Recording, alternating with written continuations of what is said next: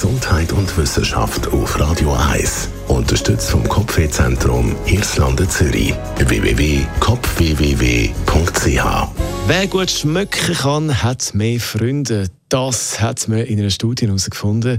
Überhaupt ist das mit unserem Geruchssinn ja noch interessant im sozialen Kontext, weil wir bevorzugen Menschen als Freunde, die ähnlich schmecken wie wir selber. Vor drei Jahren hat man in Deutschland ein Experiment gemacht. Man hat Gruppen von Leuten zusammengetan, hat die verschiedenen Körpergerüche von jedem Einzelnen vorne analysiert. Einerseits mit der Nase, mit der menschlichen Nase.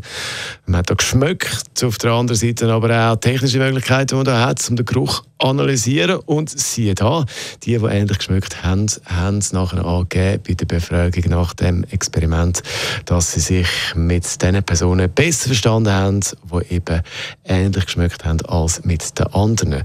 Und in einer aktuellen Studie zum Thema Geruchssinn hat man auch noch herausgefunden, dass die, die einen besseren Geruchssinn haben, also mehr Gerüche wahrnehmen, im Alltag sich weniger einsam fühlen und in der Tendenz ein grösseres soziales Netzwerk haben als die anderen.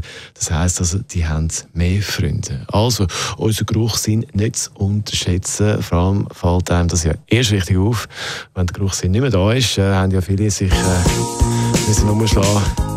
Während Corona. Das ist ein Radio 1 Podcast. Mehr Informationen auf radio1.ch.